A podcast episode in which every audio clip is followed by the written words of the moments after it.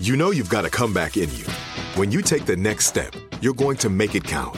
For your career, for your family, for your life. You can earn a degree you're proud of with Purdue Global. Purdue Global is backed by Purdue University, one of the nation's most respected and innovative public universities. This is your chance. This is your opportunity. This is your comeback. Purdue Global, Purdue's online university for working adults. Start your comeback today at purdueglobal.edu. Focus Features presents Back to Black. I want people to hear my voice and just forget their troubles. Experience the music and her story. Know this, I ain't no Spice Girl.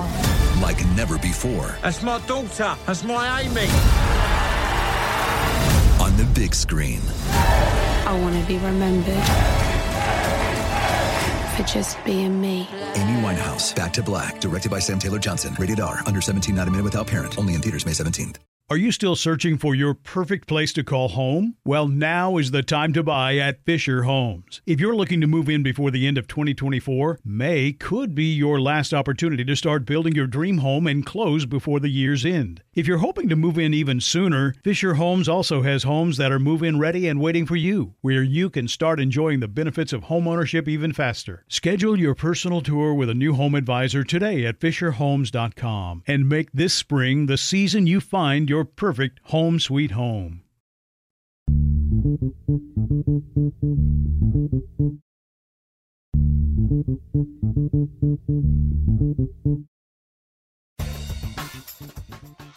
Welcome to Woke AF with me, Danielle Moody. While I wanted to start the year with a fresh perspective, things don't always go as planned. The incitement of literal riots at the U.S. Capitol has shaken this country to its core. And this week, I've been doing my best to balance wellness and wokeness, both in my life and on my podcast. I want to share some nuggets from my conversations this week with my friends, Ellie Mistel, justice correspondent for The Nation, and Anita Kopach, author and spiritual psychologist, which you can hear right now in full at patreon.com/wokeaf. Later on, you'll hear Anita talk about how wellness and wokeness actually go hand in hand and how you need one to feed the other. But first, my dear friend Ellie joined me on Thursday's show to discuss how we as a nation cannot and will not get well until we get woke and take action against these seditious dissidents who incited a white supremacist riot in our nation's capital. Take a listen. So I want to start at the very, very top where you say, look at all these calls for unity, right? That you knew were coming, that I knew were coming, that basically every mildly conscious Black person knew would be happening. This is what they always do, right? The white people at the Constitutional Convention wanted unity and comity with the slavers and colonists who were raping and holding our brothers and sisters in bondage, right? That's the first unity call. After the Civil War, Abraham Lincoln, great emancipator, out here with charity for all and malice. No, fuck that. I want some malice for these insurrectionists who just started a 5-year civil war. But no, we have to have unity with our Southern brothers and sisters, right? It happens all the time that every time white people get crazy and violent, the white people who weren't crazy and violent want to embrace and hug and understand and commission studies about the grievances of their brothers, right? They never want to hold them accountable, which is why they are always permissive of white supremacy, white anger, and white violence. What could we do? Cori Bush? Absolutely. Legally, it's relatively easy to expel a member of Congress.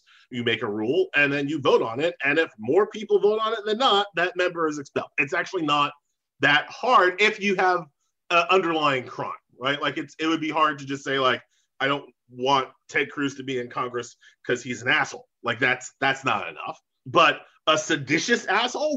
Well, now you tell me more. Tell me more. Say less. Right? Maybe we can do something about that. So yeah, expelling members of Congress is not often used, but it's not particularly hard to do if you have enough Congress people willing to do it. The Congress sets their own rules. Congress is like a club. They set their own rules of entry at some kind of basic level. But I think more than that, and really even more than going after Ted Cruz and Josh Hawley, who absolutely should be expelled, the very first level of accountability has to start with the people who, A, rioted and, attacked the Capitol, right, and all that, many of whom have not yet been found or arrested. It has to start there. And it has to start with the people who directly incited the riot on the day of the riot. Mm-hmm. I am here for the discussion, theoretically, of how Ted Cruz's adoption of the election fraud lie, like, I'm here for that discussion. But first, we have to get Don Jr., who sat there for 5 minutes telling these crazy people, go fight for Trump, go fight for Trump. First, we have to get Mo Brooks, who sat there for 15 minutes and told his people, this is the day we start taking names and kicking ass. First, we have to get Rudy Giuliani, who ordered them to have a trial by combat. And first, we have to get Donald Trump, the president, who spent 2 hours whipping these people up into a frenzy and telling them to march on the Capitol and find his vice president and, quote, make him do the right thing. All right. These people got to go now. All right. Way before we get to Hawley and Cruz and, Matt Gaetz, all of whom are dicks who should have some kind of accountability brought to them. But before we get to that, we have to legally hold accountable and punish the people who directly incited the violence. They would do it to Black people. I wrote in The Nation, I took people back to 2017 during a protest for Alton Sterling, a Louisiana man who was just shot to death by the cops when he was in a prone position. Black Lives Matter organizers like DeRay McKesson and Brittany Packett Cunningham were arrested after one of these protests because one guy who was not them, who did not know them, threw a brick at a cop. Yep. All right. He hurt his foot or something, threw a brick at a cop, and they arrested the organizers for inciting the violence, even though DeRay and Brittany are not out here saying, let's throw bricks at cops, fight the cops, throw bricks at them. They're not saying that, but they got arrested anyway. They were eventually released. The injured cop actually sued DeRay for his injuries, and DeRay had to fight him all the way to the Supreme Court, right? So that's what they do to Black people.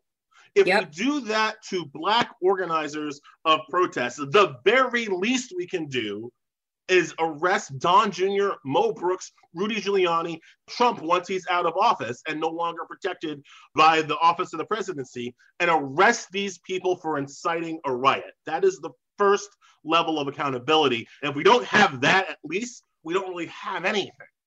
Let me ask you this, though, Ellie, because it turned out, right, that the Department of Justice, which is still currently under the Trump regime, has decided that they are not going to prosecute anyone for incitement, right? Meaning any of the folks that were at this bullshit Save America rally. However, D.C. Attorney General, right, and office is actually looking into this. We know that we have but a handful of days left until Merrick Garland is the new Attorney General of the United States. Talk to us about the kind of pressure that is going to be necessary to get done exactly what it is that you just said.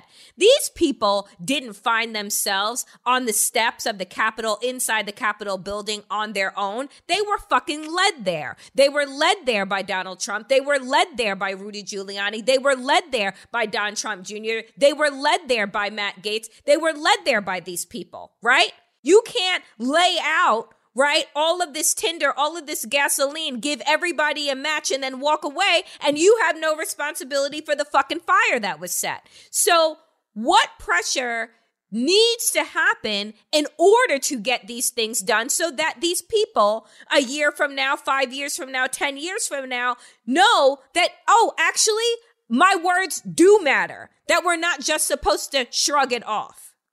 Well, here's my worry with the Biden administration, right? From where I sit, Barack Obama's biggest mistake was in the transition after he was elected, before he was inaugurated, when he went on This Week with George Stephanopoulos, I believe, and said that he wasn't going to be focused on prosecuting Dick Cheney and people in the Bush administration for war crimes and torture because it was important to move forward, not look backward. That was Barack Obama in 2008, 2009. And I believe that was wrong. I believe that was permissive of attacks on our very character, and permissive of criminals.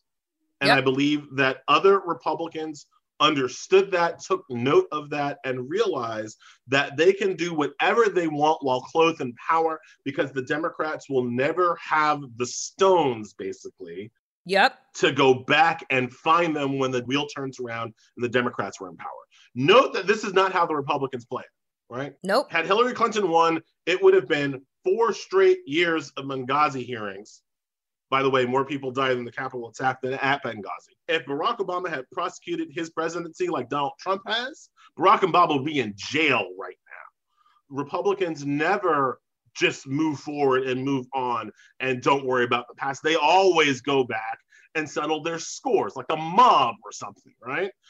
Joe Biden needs to prosecute these people. Yes. We cannot move forward until there is accountability. We cannot heal until the bleeding wound is staunched. I don't think that he understands that. His pick of Merrick Garland suggests that he doesn't understand that. It's just incredibly rare to get white people, especially even white liberals, to take action against white racists. It's just not something they're kind of, it's just not something they ever seem to want to do. We cannot move forward unless there is accountability. Folks, I've been saying that for weeks now, but do you know what we also need to move forward? Rest. I said this on Friday's show, which you can hear right now on patreon.com/wokeaf, that rest is part of the revolution. We cannot tire ourselves out before we even get to the starting line. I was so happy to be joined on this Friday's show by my friend Anita Kopach, who talked about her work as a spiritual psychologist. Hear her thoughts on how using techniques of mindfulness and spirituality can bring wokeness into our everyday lives. How do you work with people who feel in this moment stuck? Right? They do feel stuck and they don't feel rooted. They feel weighed down. How do we help those into the space of being in flow, even if that flow feels like a tempest at times? Yeah. That's very true. So most of the people that I work with, I know we haven't brought it up, but most of the people that I've worked with have experienced sexual trauma. And the way that I work with that, because a lot of times they will feel stuck or they won't know what it is. And so I don't push them to say so much, but I create a space for them to figure that out, right? Because when we find out what it is that's holding us back, rather than someone telling us what it is, it's a much more profound effect on their healing and how they move forward. Because once we realize we are our own healers, that we don't say like, oh, I need her in order for me to move to this next level. And so what I do is if they're feeling stuck, I ask those small questions like, how are you feeling? You know, what is giving you anxiety? What are you sad about? What are you excited about? And it's such simple things, but as they begin to talk and say it, they come to these realizations within this space, right?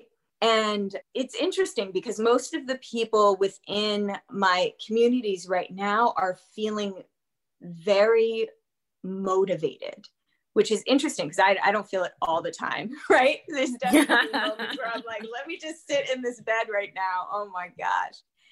So I've been getting much of my inspiration from seeing the people around me. Like, it's so important to connect with your community during this time, especially if you're feeling stuck.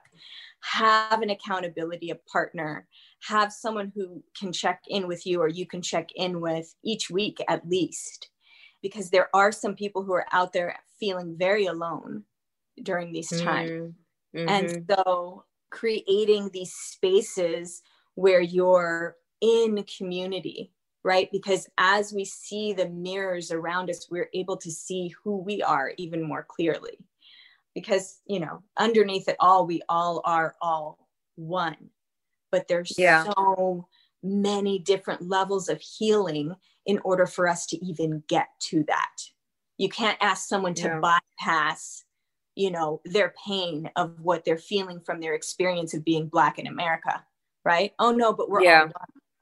No, I'm not going to get there until I heal all of these things, these ancestral things. Like, for instance, I had this experience where this person contacted me and asked me to create these things, you know, for this big event. And I was like, oh yeah, absolutely. And I created them. And then she told me after, or my team created them, right? So it was my time, my resources. She told me after that they weren't able to be vetted in time and something like that. And so I sat there for a moment and I was feeling so triggered, like, yeah, so triggered. And I was like, why are you so triggered about this, Anita? Like, what is that? I mean, tears, like anger. And I was like, I know it's not just about this, right? And I realized it was about, because to me, it felt like I did work for a white person and they didn't pay me. And I not only did work, and I used my resources to have someone design things, you know, like it was a whole, yeah, it was a whole thing. Yeah. Mm-hmm. And so I don't know if before 2020, I would have allowed myself to feel those triggers, right? Like I probably would have been annoyed and then just moved on and did something else. But it was almost as if I couldn't help it. And so when I went into my own self-counseling about it, it went into those wounds of slavery.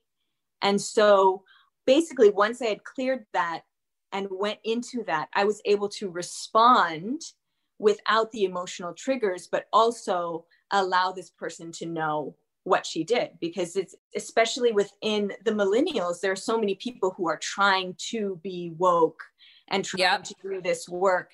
And, you know, one of the things she wanted to vet was make sure that I had people of color within my organization and another organization that I raise money for.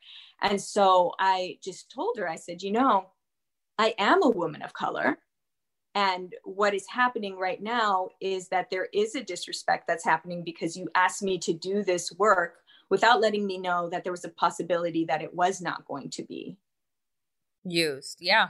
Yeah. Yep. So I was like, you have to realize that at every level, not just, oh, let me see if they have Black people working, you know, if they have enough Black people where I'm like, I am a Black person. Right.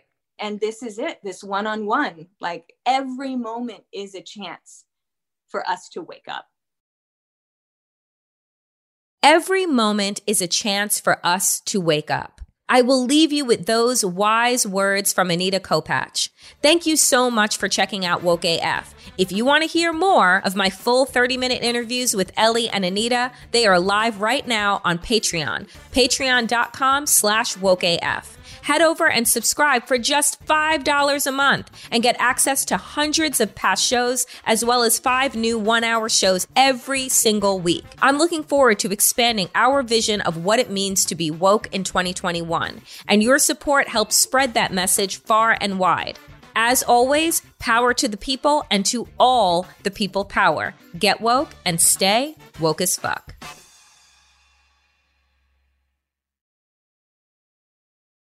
Are you still searching for your perfect place to call home? Well, now is the time to buy at Fisher Homes. If you're looking to move in before the end of 2024, May could be your last opportunity to start building your dream home and close before the year's end. If you're hoping to move in even sooner, Fisher Homes also has homes that are move-in ready and waiting for you, where you can start enjoying the benefits of homeownership even faster. Schedule your personal tour with a new home advisor today at fisherhomes.com and make this spring the season you find your perfect home sweet home.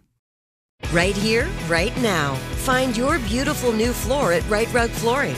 Choose from thousands of in-stock styles, ready for next day installation, and all backed by the right price guarantee. Visit rightrug.com. That's RITERUG.com today to schedule a free in-home estimate or to find a location near you. 24-month financing is available with approved credit.